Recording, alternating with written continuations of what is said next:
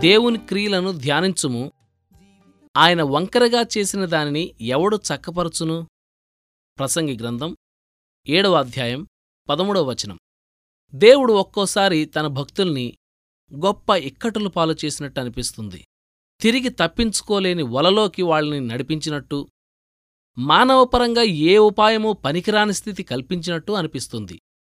దేవుని మేఘమే వాళ్ళనక్కడికి నడిపించినట్టు ఉంటుంది. ఒకవేళ నువ్విప్పుడు అలాంటి పరిస్థితిలో ఉన్నావేమో ఇది చివరిదాకా చాలా అన్యాయంగాను ఊహాతీతంగాను ఆందోళనాపూరితంగానూ అనిపిస్తుంది. కాని ఇదంతా న్యాయమే. నిన్నక్కడికి నడిపించిన దేవుని సంకల్పం బయటపడినప్పుడు ఆయన జ్ఞానం మనపై గల ప్రేమ బయటపడతాయి. ఆయనకున్న అపార శక్తి కృపా వెల్లడి కావడానికి ఇలాంటి పరిస్థితి ఒక వేదిక. నిన్నాయన విడిపించడమే కాకుండా నీవెప్పుడూ మర్చిపోలేని పాఠాన్ని కూడా నేర్పుతాడు. తరువాత కాలంలో నీ పాటల్లో స్తోత్రగానాల్లో దాన్ని నువ్వు స్మరించుకుంటావు. ఆయన చేసిన దానికోసం కృతజ్ఞతాస్థుతులు చెల్లించడంలో నీకు తనివి తీరదు. ఆయన పరిపాలిస్తున్నాడు మనకు చేసిన దాన్ని ఆయన వివరించేదాకా వేచి ఉందాం.